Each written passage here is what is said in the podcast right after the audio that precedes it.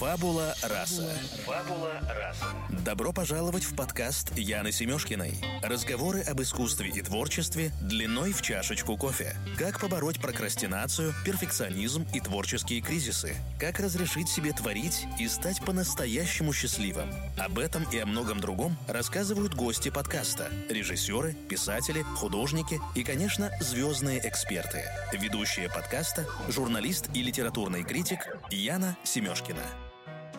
Друзья, добрый день! Вы слушаете подкаст «Фабула раса». Наш подкаст выходит при поддержке книжного интернет-магазина Book24. Напоминаю, что по промокоду «Фабула раса» действует скидка 30% на все книги в наличии. Сегодня у нас в гостях Седа Каспарова, тренер по дизайну голоса и речи, спикер TEDx, член Ассоциации спикеров СНГ, теле- и радиожурналист с 11-летним стажем. Седа, добрый день, очень рада вас видеть в нашей Добрый студии. день, добрый день, дорогая коллега. Здравствуйте, дорогие слушатели. А мы начинаем по традиции с Блица. Это пять коротких вопросов, на которые вы отвечаете, не задумываясь. Готовы? Готовы. В чем ваша суперсила? Я спросила у родных. Они сказали, что это жизнерадостность, это любовь к делу, которым я занимаюсь, и это вера в людей. Ваш жизненный девиз, фраза, которая вас вдохновляет. Сейчас эта фраза «у Бога нет других рук, кроме наших». У меня примерно такая же, на самом деле, фраза. А следующий вопрос. Три качества, которые вы цените в людях больше всего. Умение быть честным к себе в первую очередь, надежность и чувство юмора. Какими тремя словами вы бы себя описали? Оптимист, человек, который влюблен в голос, это уже чуть больше, чем два слова, и прекрасная фея. Ваше представление о счастье, что для вас счастье? Счастье — это слушать себя, верить миру и знать, куда ты хочешь идти. Отлично, блиц закончен, и мы переходим Выдыхаем. к беседе, выдыхаем. Седа, ваш профессиональный путь начался в 18 лет. На втором курсе Минского иньяза вы пришли на радио. Четыре года вы проработали на радио, затем еще семь лет на телевидении. И потом случился ключевой поворот в вашей жизни. Вы начали учить, вы начали преподавать, вы стали коучем, тренером по дизайну голоса. Почему вы решили, что теперь я буду учить, теперь я буду отдавать и делиться? На самом деле не было такого момента, когда я однажды утром проснулась и сказала, вот оно, я нашла себя, теперь я буду делать это. Вся жизнь а, удивительным образом вела меня к тому, чтобы я занималась тем, чем я сейчас занимаюсь. Я когда-то давно и правда влюбилась в голос, попав на радио. Для меня это был такой волшебный, удивительный мир. Мне казалось, что Друзья, неужели вы этого не видите? Ну, голос, это же, это же голос. И он меня пленял, он меня вел. И в какой-то момент, когда я поняла, что в моей работе для меня уже настал потолок, а, нет такой любви, которую я могу вкладывать в свое дело, которую я вкладывала там 11 лет назад, да, а я решила, что нужно двигаться в сторону своей настоящей любви, кое всегда был и оставался голос. Вот как будто бы он где-то ждал на обочине, мол, Каспарова, ну когда же ты увидишь, что вот я здесь есть? А, и как-то само собой так сложилось, что периодически проходили какие-то мастер-классы в нашем городе, у нас в стране, я жила тогда в Беларуси, и мне мое начальство говорило, слушай, ну поезжай ты расскажи там что-нибудь. И вот от этого что-нибудь и началась совершенно незаметно для меня эта работа. А после переезда в Москву, когда были еще попытки устроиться, работать по специальности, что называется, по трудовой, э, и, к счастью, эти попытки не увенчались успехом, я поняла, что все, хватит идти наперекор э, потоку, нужно делать то, что хочешь, любишь, к чему душа стремится. И все. И в этот момент, э, как пели Queen, It's a Kind of Magic случился, и понеслось, и несется до сих пор. Ваш переезд в Москву был как-то связан с поворотом в профессиональной среде? Да, он был связан и с поворотом в профессиональной среде, и в поворотом в личной жизни. На тот момент я во многих сферах действительно поняла, что я сделала все. Вот все, что я могу сейчас на этой территории, а, в этих отношениях, в этой работе, было сделано. И нужно было идти дальше или сидеть и делать что-то без любви, но в комфорте. И я рискнула, хотя никогда не ожидала, что рискну, потому что Москва никогда не была городом моей мечты, и меньше всего я планировала переезжать сюда, а, и уж точно никого покорять не собиралась. Но как-то сложилось, я этому городу очень благодарна, безумно его люблю, и каждый раз, когда путешествую куда-то в командировке или на отдых, возвращаюсь и люблю сюда возвращаться, вот это мой дом. Есть такой знаменитый спикер TED Саймон Синок, и его выступление «Начните с почему» рассказывает простую мысль о том, что люди и организации, которые знают их почему, пользуются долгосрочным успехом. А вы четко понимаете свое почему? В чем ваша миссия? Удивительным образом вопрос «почему?» — это главный вопрос, который журналист в первую очередь должен задавать каждому герою, с которым он встречается. Почему? Будь то герой-чиновник, будь то герой, который напортачил или что-то изобрел, почему, для чего? И с этим вопросом я иду по жизни вот с первого дня на радио и до сих пор. Почему? Я узнала, для чего я нужна людям, я понимаю, почему им нужно то, что я делаю, и для меня это абсолютно четкий ответ. Дело не в голосе, дело не в том, чтобы настроить э, объем, резонанс, э, связки. Эта техническая часть хороша, но она не про то. Дело в том, чтобы позволить себе заговорить. Вот это то, чего многие боятся. Подать голос — и, по правде говоря, наша жизнь, она такая короткая. Мне кажется, она даже короче, чем мы можем себе представить. И каждый раз откладывая себя на потом, дела на потом, сказать кому-то что-то на потом, мы лишаем себя радости, кайфа, называйте как угодно. Поэтому то, что делаю я, это не ораторское мастерство, это не публичное выступление в чистом виде, это работа с, с каждый раз какой-то индивидуальной личной глубиной человека, когда он вдруг раскрывается и понимает, а я могу звучать, а мой голос может быть услышан, а я могу выражать себя. Вот что здорово. И при этом совершенно неважно, высокий у него голос или нет, картавит он или нет. Все уходит на второй план, потому что он говорит, начинает в прямом смысле не тем местом. Он из сердца говорит, из души. И это гораздо важнее, чем красивый поставленный такой голос, который пластиковый, одинаковый и, ну, ни о чем. Впечатление первое, которое мы можем произвести на человека, занимает всего 7-15 секунд. И при этом ученые говорят, что 55% информации мы считываем с внешнего вида, а еще 38% несет в себе тембр голоса, и только 7% отводится на содержание беседы. И, конечно, интересно, вот 38% отводится на речевой имидж. Как мы считываем эту информацию? Почему мы лучше воспринимаем низкие голоса? Угу. Почему высокие голоса нам не так приятны? А, очень здорово, что вы затронули тему, эту знаменитую триаду 55-38-7, потому что споры по поводу этого исследования Альберта Миграбяна ходят до сих пор, и он чуть позже, после того, как эти цифры обрели такую широкую популярность, он а, опровергал эту теорию и говорил, что она относится исключительно к неконсистентному общению, когда а, Эксперимент проводился в определенных условиях, и к нашему бытовому говорению он прямого отношения не имеет. Но цифры есть, про них часто говорят, часто пишут, а, и поэтому всегда стоит подумать, так ли это, да? Всегда ли 7% это смысл, или, может быть, есть что-то больше. Поэтому э, над этой троечкой стоит подумать и каждому, кто выступает, это первое. А второе, почему голос? Потому что голос не может врать. Вы как коллега-радищик согласитесь, когда выключается возможно, даже свет, когда нет картинки, когда нет жестов. Э, вот, дорогие слушатели, вы же не знаете, что я сегодня в розовом пиджаке и со стрелками, но вам, я надеюсь, нравится мой голос по какой-то причине. А был бы телевидение, я бы еще обаяла вас внешне. И голос как раз уникальный, удивительный инструмент, который позволяет передать эмоциональность, какую-то свою правду, какое-то видение мира, себя, ощущения. Так много разных оттенков, которые не увидишь в видео, которые не увидишь даже в живом общении. И если вам интересно и есть возможность э, со своим партнером, со своими друзьями, ну, скажем, поиграть в такую игру, просто завяжите глаза и пообщайтесь друг с другом. Вам откроется какой-то удивительный канал получения информации, и вы считаете из их голоса такую красоту, которую раньше, возможно, не замечали.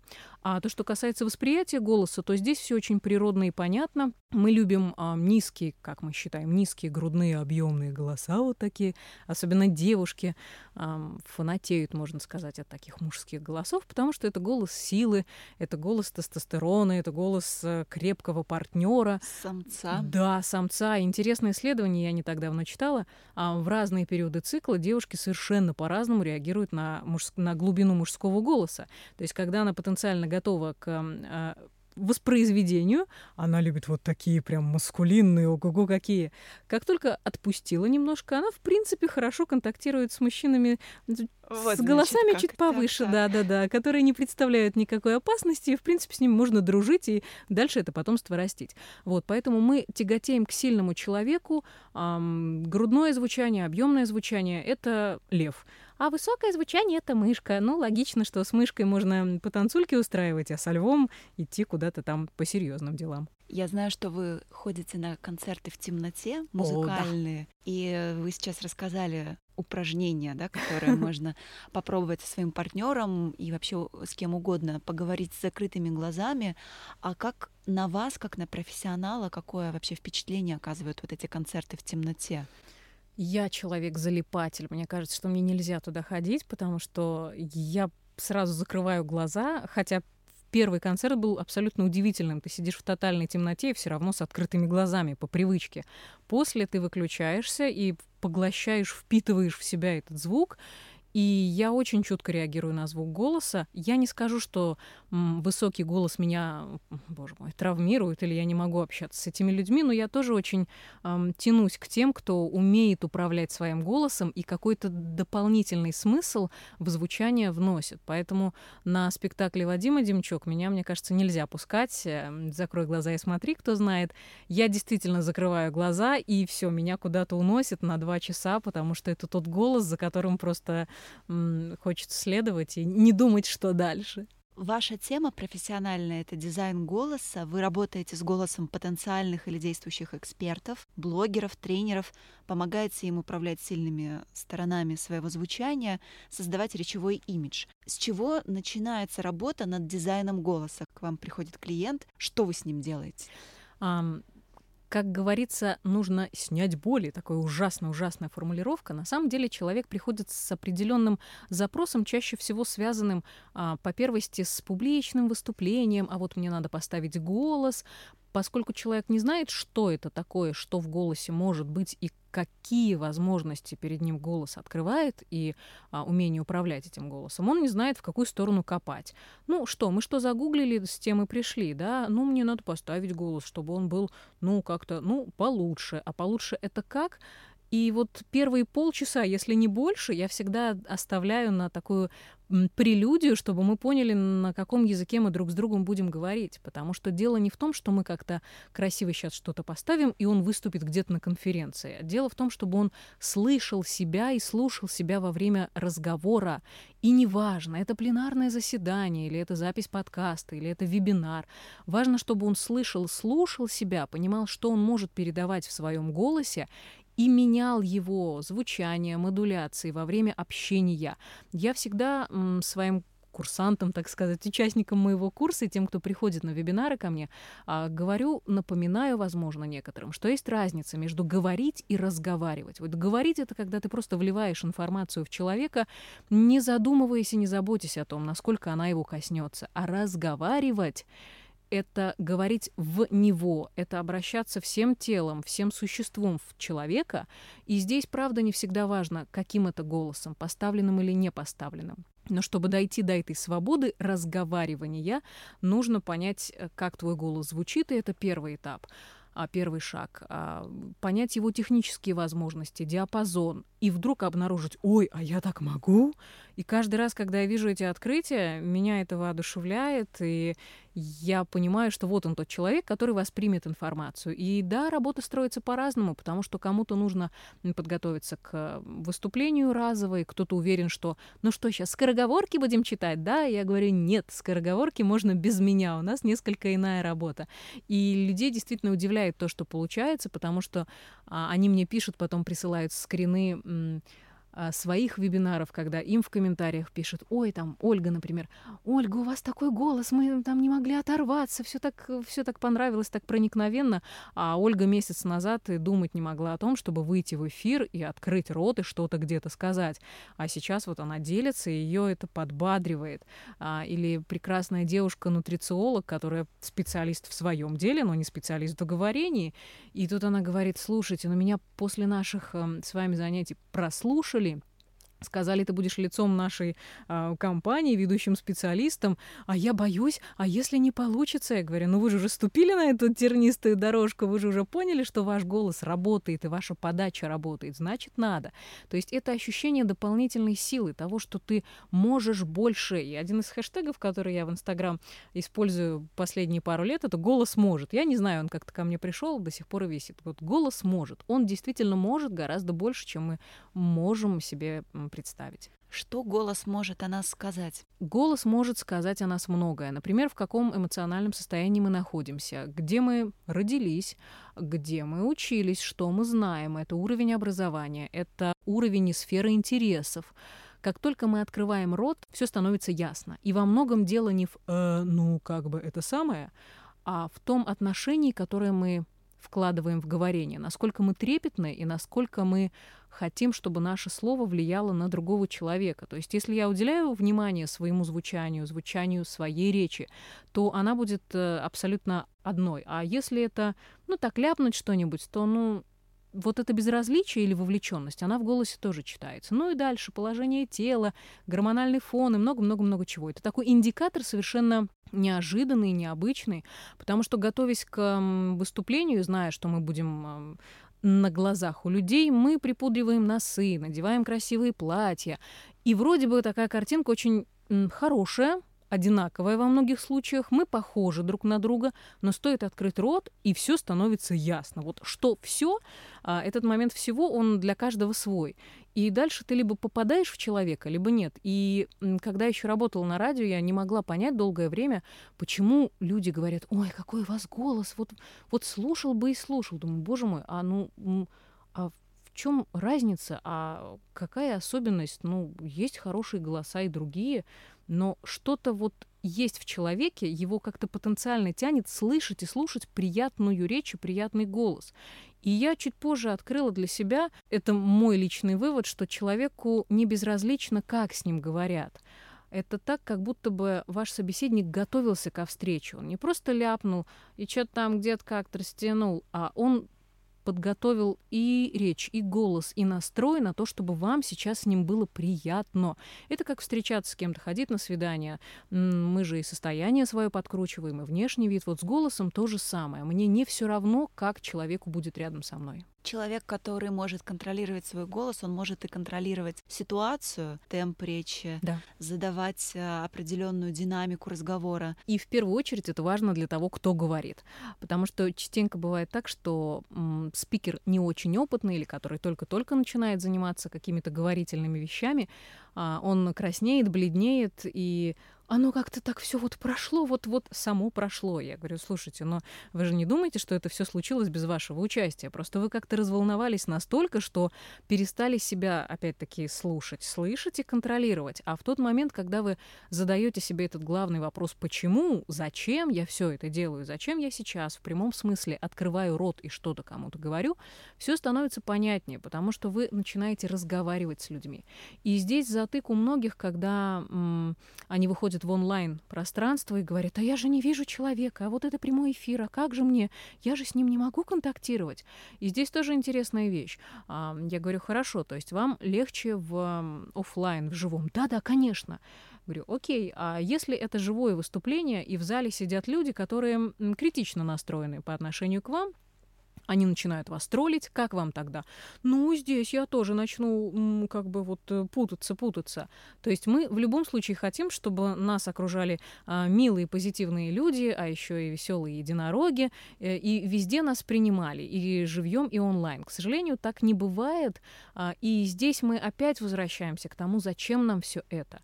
Потому что идея, которую мы несем через слово, через речь, она важнее, чем внешняя оценка, она важнее, чем то, что о нас подумает. Потому что, э, может быть, это история про «вижу цель, не вижу препятствий», может быть, это история про то, что я являюсь инструментом а, у кого хотите, кто во что верит, Бога, мира, Вселенной, а, для того, чтобы людям дать а, некое знание, некую информацию. И когда человек выходит на сцену или выходит в эфир, я всегда их ориентирую на то, чтобы они не думали о том, что вот я звезда, сейчас я буду блистать. Думайте о том, что через вас человек получит. Тогда важность вашей персоны в этом треугольнике, она, ну, скажем так, э, снижается. И вы меньше переживаете из-за того, как оно будет. Нет ощущения того, что, ой, а что они там про меня меня подумают, а как они про меня скажут? Ты в этом э, механизме как э, гаечка или как какой-то шурупчик, еще что-то. Ты здесь по делу. Вот твое дело чем-то помочь другому человеку. И ты тогда фокусируешься на нем, на теме, на идее, а не на себе несчастном. Да, вы еще такой интересный момент затронули. Мне кажется, что когда мы контролируем или не контролируем свой голос, это история про жизнь в пассивном залоге, да, когда все вокруг тебя как-то само случается, а ты к этому как будто бы не имеешь никакого отношения. Мне кажется, что наш разговор, он строится гораздо больше, глубже, чем про сам голос, потому что и голос в русском языке, слово многозначное, оно не только про звучание, оно про твой внутренний голос, да, про твою внутреннюю правду, про то, что тебе ей сказать этому миру, и позволяешь ли ты себе говорить с этим миром так, как хочется тебе. Еще у меня вопрос по поводу дизайна голоса, mm-hmm. потому что эту формулировку я никогда не слышала до того, как посмотрела ваш видеоконтент. Те, кто слышит об этом впервые и вообще с темой голоса и речи никак не соприкасается, а иногда спрашивают, что ой, ну это чтобы как-то отличиться от других, мол, у всех ораторское мастерство, а у тебя так по-модному дизайн голоса. На самом деле я эту формулировку эм, зацепила у своей преподавательницы по голосу, э, которая так и звалась, э, дизайнер голоса. В английском пространстве есть эта тема, voice design, и это работа поскольку дизайн штука во многом индивидуальная, это работа с э, индивидуальностью человека и с передачей этой индивидуальности через звучание голоса. И, повторюсь, э, голос этот может быть не родийным, не профессиональным, не поставленным, и в этом будет его сила. То есть, когда человек понимает, в чем же сильные стороны его звучания, он этим начинает пользоваться. И если ко мне приходят люди, которые говорят, ой, а я хочу, мне так нравится ваш голос, я хочу как ваш, вот вы меня так научите, я говорю, нет, э, не хочу, не буду, не планирую, и не потому, что мне жалко, а потому, что у вас есть ваш свой, вам сначала нужно раскопать свою красоту, свое золото, а потом уже идти налево, что называется. И это такое путешествие вглубь себя. Возможно, кто-то нас слушает и скажет, что дюже пафосно получается, но на самом деле это не про голос, это не столько про тембр, сколько про то ощущение, с которым ты говоришь, потому что это же удивительная энергия.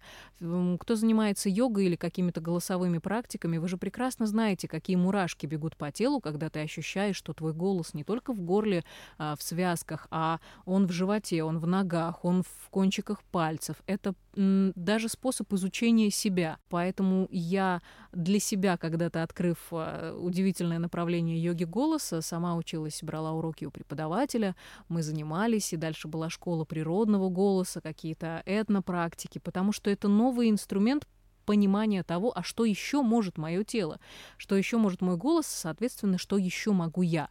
А, и Позволю себе еще одну ремарку. Я сейчас а, изучаю и для себя, и в перспективе хочу это применять в своей работе тему голоса бренда. Бренд Voice — это голос, который озвучивает рекламу, это голос, которым говорят большие компании, корпорации. Когда впервые я оказалась на занятии по такому дизайну голоса у Сергея Вострецова, который является диктором а, Муз-ТВ, официальным голосом Муз-ТВ, я поняла, что все то, что я делала до этого, оно, оно хорошо, оно замечательно, но оно здесь не работает, потому что мой голос до того момента был очень новостейным, информационным. Сегодня в студии это все было на белорусском еще с, с таким определенным колоритом. У студии Седа Каспарова и сегодня в выпуску глядите. Все, стоп. А здесь нужно было добавить какое-то волшебство и не где-то его сымитировать, а его в себе найти. И вот это удивительное путешествие. Я целый час искала в себе волшебство, чтобы начитать рекламу стирального порошка, вы понимаете? То есть это та еще задача. И это опять-таки не пробка во рту и карандаш между зубами. Это опять-таки не мычалки и кряхтелки. Это серьезная внутренняя работа. И она не для каждого абсолютно, я это прекрасно понимаю. У меня есть определенная ниша людей, которые хотят через голос узнать что-то больше о себе и через голос начать влиять на других людей, потому что сейчас эта тема актуальна особенно для личных брендов, которые понимают, что у нас есть некие позиции, и мы хотим еще добавить статусности, мы хотим добавить а, какой-то весомости в то, что мы говорим, и в то, какое впечатление мы производим своим голосом. Потому что если я уж голосом умею управлять, то фу, что же мне остальное-то? Что делать, если твой голос тебе не нравится? Записываться на курс Седы Каспаровой. Да, прежде чем куда-то записываться, ко мне или не ко мне, нужно понять, а, что вам не нравится в своем голосе, б, как звучит ваш голос сейчас, потому что у многих проблема все, блок. Мне он не нравится. Он высокий, он мерзкий, противный. Хорошо. А каким вы его хотите сделать? Ну, ну не таким. А каким это не таким? Аналогия простая. Вы когда приходите в тренажерный зал или выбираете платье, вы же имеете какие-то, какое-то видение того, что будет в финале. Вы хотите в финале какую-то фигуру, как у Галь Гадот, например, суперженщины, или хотите платье с открытой спиной. Вы же не приходите, ну мне, ну мне красивое платье и хорошую фигуру. У вас всегда спросят подробности. Та же самая история здесь. И тут надо понять, какой эффект вы хотите оказывать на людей через речь, через голос, через общение. Потому что если передо мной а, фея цветов, хрупкая блондинка, у которой от природы такой голос, потому что у нее строение, физиология, гормоны, ряд других позиций, ну это ее. Она не станет говорить, как э, Скарлетт Йоханссон, вот так вот из груди, ну потому что не станет. Но она может в рамках того диапазона, который заложен от природы, сделать голос и глубже, и объемнее, и богаче. Но чтобы это сделать, не надо отрекаться от того звучания, которое есть сейчас. Надо немножко покопать себя, проработать себя и понять, а что, вот где мой максимум, где мой предел. Ведь красивый голос — это разнообразный голос. И миф, абсолютный миф, что низкий голос нужен. Низкий голос — это какое-то прям монотонное отпевание. Низкий голос утомляет.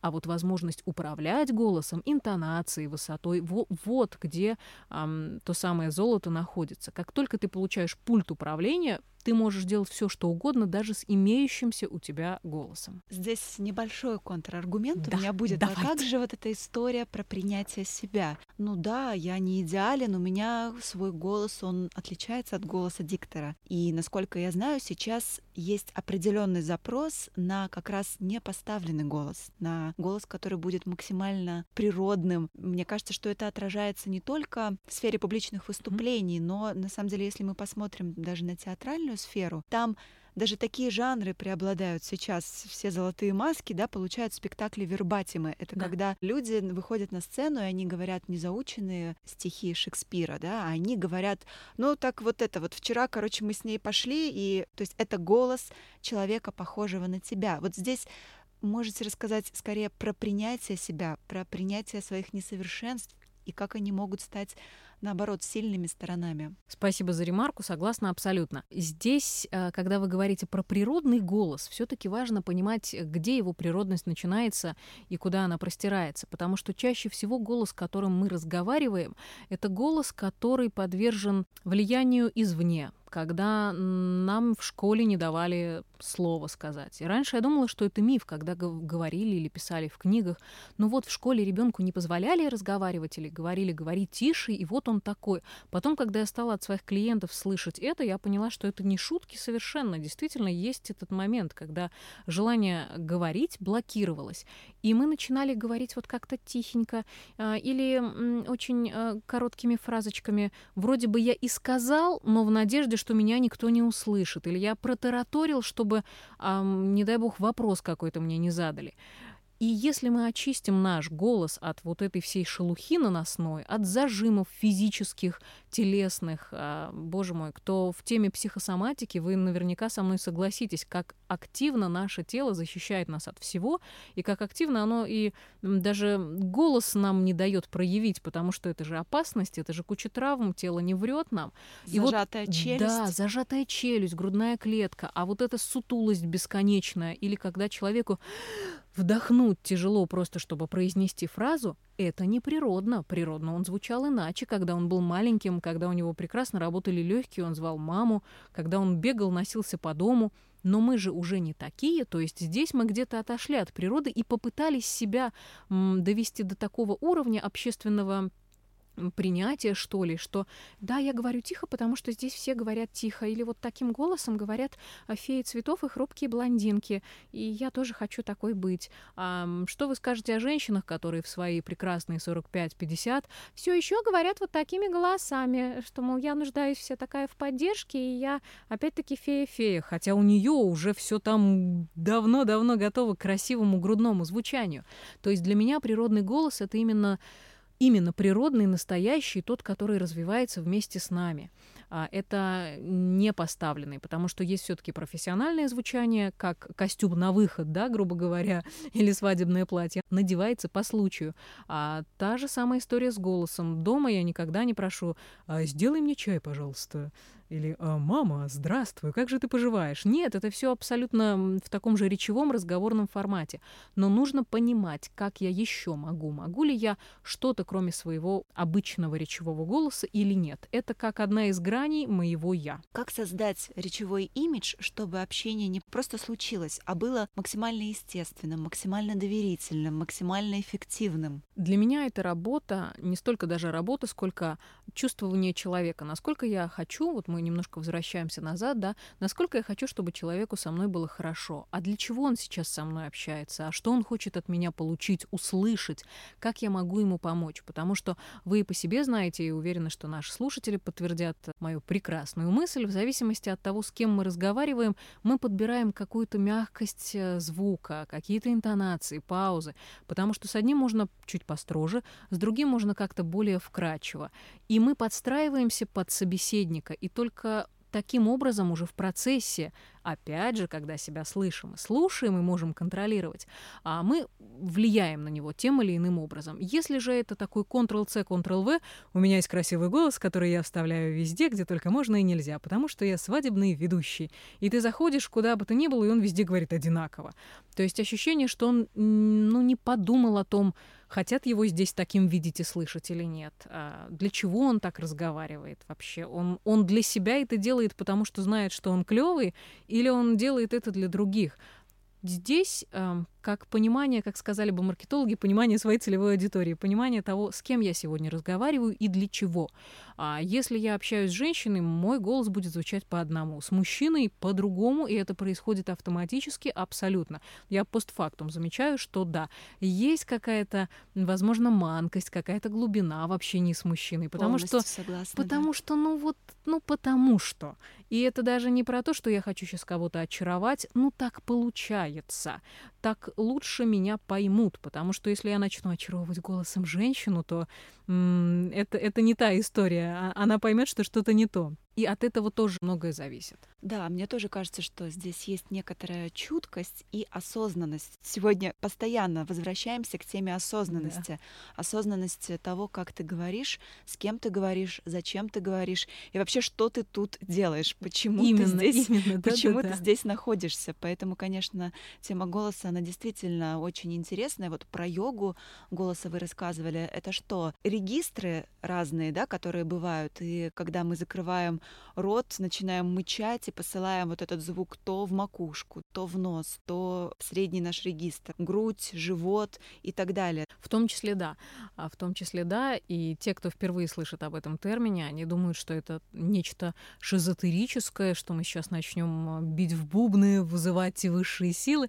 На самом деле это один из способов, а, опять-таки, управления своим голосом и управления той эмоцией, которую я в голос вкладываю. И еще позволение себе э, ну, быть вот таким вот необычным, да, потому что мы частенько же и сами себя стесняемся даже наедине с собой. И одно дело говорить э, из горла, как многие делают, из связок из гортани, а другое дело дать себе задание, а направить э, звук э, в пальцы, в мизинцы, в, в черепную коробку, там, в колени, в бедра. И ты как-то звучишь, и кажется все равно, что это дико, боже, а что я делаю?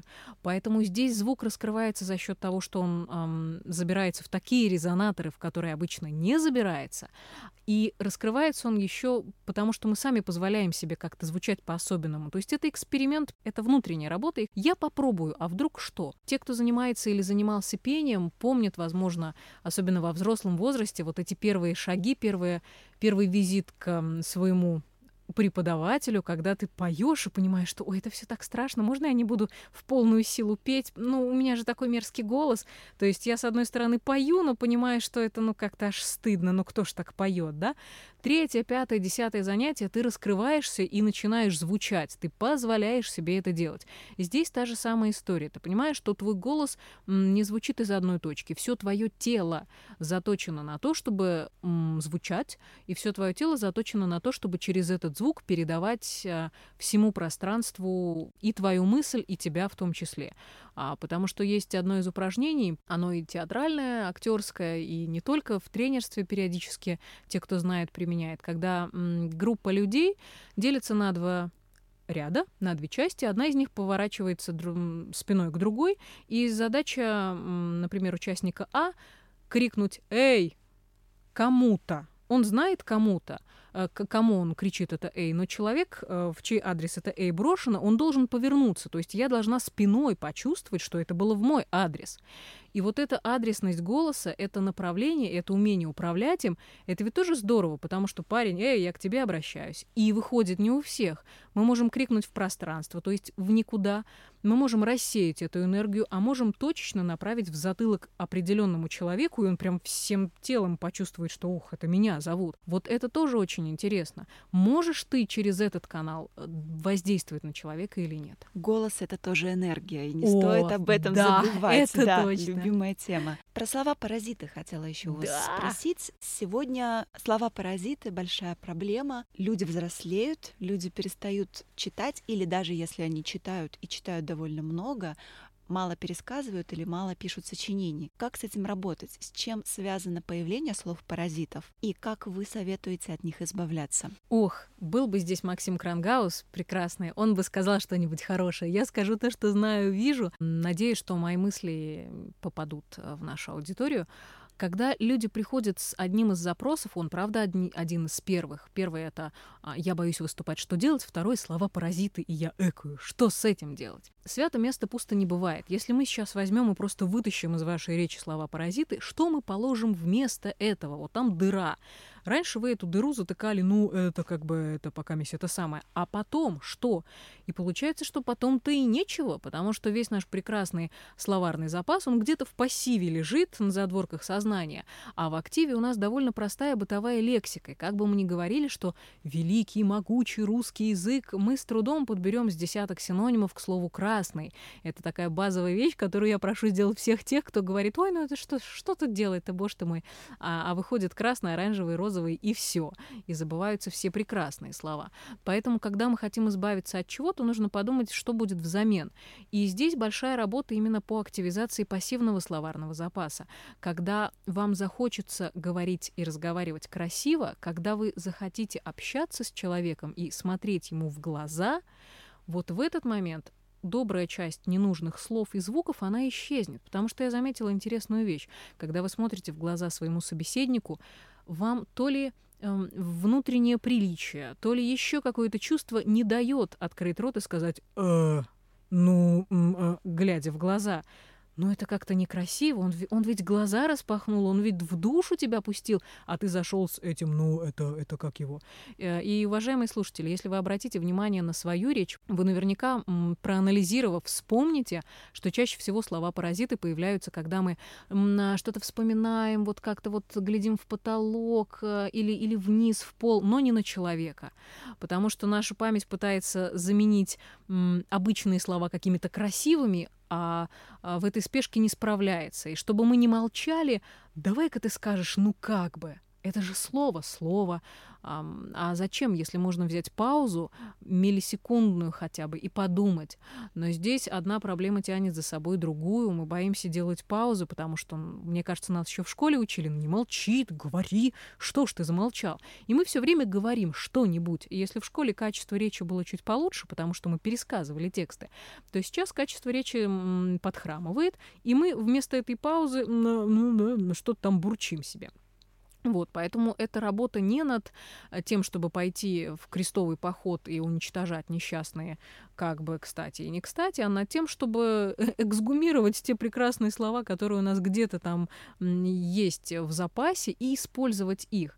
И, кстати, в словах-паразитах эм, нет ничего прям дурного, если это бытовое общение, если это спонтанное общение. Как-то не принято, что, мол, я же человек интеллигентный, что же я не найду-то красивого слова, а частенько очень хорошо ложатся в канву домашнего разговора или разговора с друзьями. Ну, как-то, ну вот, ну вот, ну ну вот это вот, ну вспомни, вот вот, потому что это про живое общение. Но опять-таки нужно понимать, эм, где и, и какой я буду. То есть, если это работа, конечно же, я минимизирую эти слова и контролирую себя больше. А если это общение с домашними, я расслабляюсь и могу себе что-то позволить. Но, опять-таки, нужно знать, что у меня в загашнике есть еще другие красивые слова, которыми я заменю вот эти. А в чем сила паузы? В публичном выступлении и в диалоге? Мне кажется, что пауза для человека говорящего — это оружие посильнее, чем само слово. Потому что пауза, с одной стороны, привлекает внимание слушателя, с другой стороны, она позволяет самому говорящему сориентироваться в пространстве, а с третьей стороны, это знак уважения к нашей аудитории. Мы не вливаем в ее уши бесконечный поток информации, мы даем ей время на то, чтобы вдохнуть, выдохнуть, переварить то, что они слышали, принять или не принять, и это очень важно. И как раз-таки пауза — это общение, это коммуникация, и это как взглянуть в глаза и понять, понял ты меня или нет, да? А люди, которые говорят без пауз и смотрят э, в левый верхний угол, предположим, это, это говорение. Возможно, они взволнованы, возможно, им тревожно смотреть в глаза других людей, но этого контакта нет. Вот для меня пауза — это как раз контакт, это уважение, и это позволение себе не гнать себя куда-то, что, мол, я должен зачитать 35 слайдов за 2 минуты, а это вызов на разговор, это выведение себя на разговор в том числе. Пауза хороша в начале предложения, когда мы только-только входим в этот контекст, и аудитория, возможно, еще взволнована, взбудоражена, нам нужно привлечь ее внимание. Пауза хороша в середине, когда мы доходим до каких-то ключевых моментов и хотим, чтобы именно этот факт люди запомнили. И, конечно же, пауза прекрасна в финале перед какой-то важной мыслью, которую мы выводим и хотим, чтобы именно с этой мыслью люди вышли на кофе-брейк или поехали домой, чтобы вот ваши слова звучали в ушах. Поэтому две секунды паузы не сделают беды, а наоборот добавят вам очков. Проблема только в том, что в нашей голове во время говорения все происходит гораздо быстрее, и нам кажется, что «А, две секунды промолчала, они ж подумают, что я же не знаю ничего. Нужно срочно что-то сказать, например, «э», и мы возвращаемся к предыдущему топику про слова-паразиты. Поэтому просто можно начать тренироваться хотя бы на родных. Говорить, слушай, если что, ты не думаешь, что со мной что-то не то, у меня сегодня челлендж, тренировка. И расставлять эти паузы в важных местах. Вы увидите, что вам гораздо легче станет разговаривать, потому что вы себя слушать начнете и контролировать скорость речи, подачу, интонацию и, конечно же, визуальный контакт тоже появится. То есть это время, которое вы даете себе. Мы не на экзамене, чтобы оттараторить и сказать ой, все, теперь я пойду. Это разговор, и у разговора есть цель. И опять-таки вспоминаем о цели, ради чего это все начинается. Как вы думаете, почему сейчас люди охотно очень слушают, даже охотнее, чем смотрят? Мне хочется верить, что слушатели, зрители соскучились по живому слову, потому что нельзя подделать, потому что можно сделать все, что угодно с внешностью, с эм, одеждой, припудриться, нарядиться, но голос не подделать. Ну, только в сказке про а, волка и петушка и про кузнечное дело, когда кто-то кому-то так вот настраивал связки, это работало. Здесь же в голосе так много искренности так много правды, и она гораздо быстрее проявляется и проясняется через несколько звуков, что нам действительно логичнее послушать человека и все про него узнать и понять. Плюс Аудиоформат он ограничивает в визуализации, естественно, он включает воображение. И сами мы же знаем, коллега, что если это записанная какая-то программа, то из нее вырезается все лишнее. Да? Если это радиоэфир, э, диджей или линейный ведущий, они будут махать палкой, мол, давай меньше, меньше слов, больше дела. Это концентрат мысли – мы не можем растекаться, нудеть, махать руками, тучи разводить. Нам нужно передать сжатую информацию. И именно поэтому во время дефицита этого времени а, мне кажется, что больше интерес проявляется именно к аудиоформату. Плюс это то, чего наше поколение, если я имею право так говорить, а, не слышало в виде радиоспектаклей, а, в виде каких-то таких вот начиток, которые знали наши родные, наши мамы, бабушки, дедушки. Мы все-таки выросли на телевидении, и хочется чего-то другого. И вот оно погружение, когда ты едешь, слушаешь приятный голос, и что ты сам себе думаешь, включаешь воображение. Седа, спасибо. Друзья, я напоминаю, что сегодня у нас в гостях была Седа Каспарова, тренер по дизайну голоса и речи, спикер TEDx, член Ассоциации спикеров СНГ, теле- и радиожурналист, а также еще и блогер. У вас есть свой а, блог в Инстаграм, Да, правильно? Он есть. А, подписывайтесь, друзья. Седа, вы сейчас скажете, как верно он называется, чтобы мы дадим ссылку обязательно в описании подкаста. Спасибо. Он называется Седа Каспарова. Через собаку. Да, отлично. А, друзья, услышимся с вами через неделю. Пока. Спасибо, до встречи.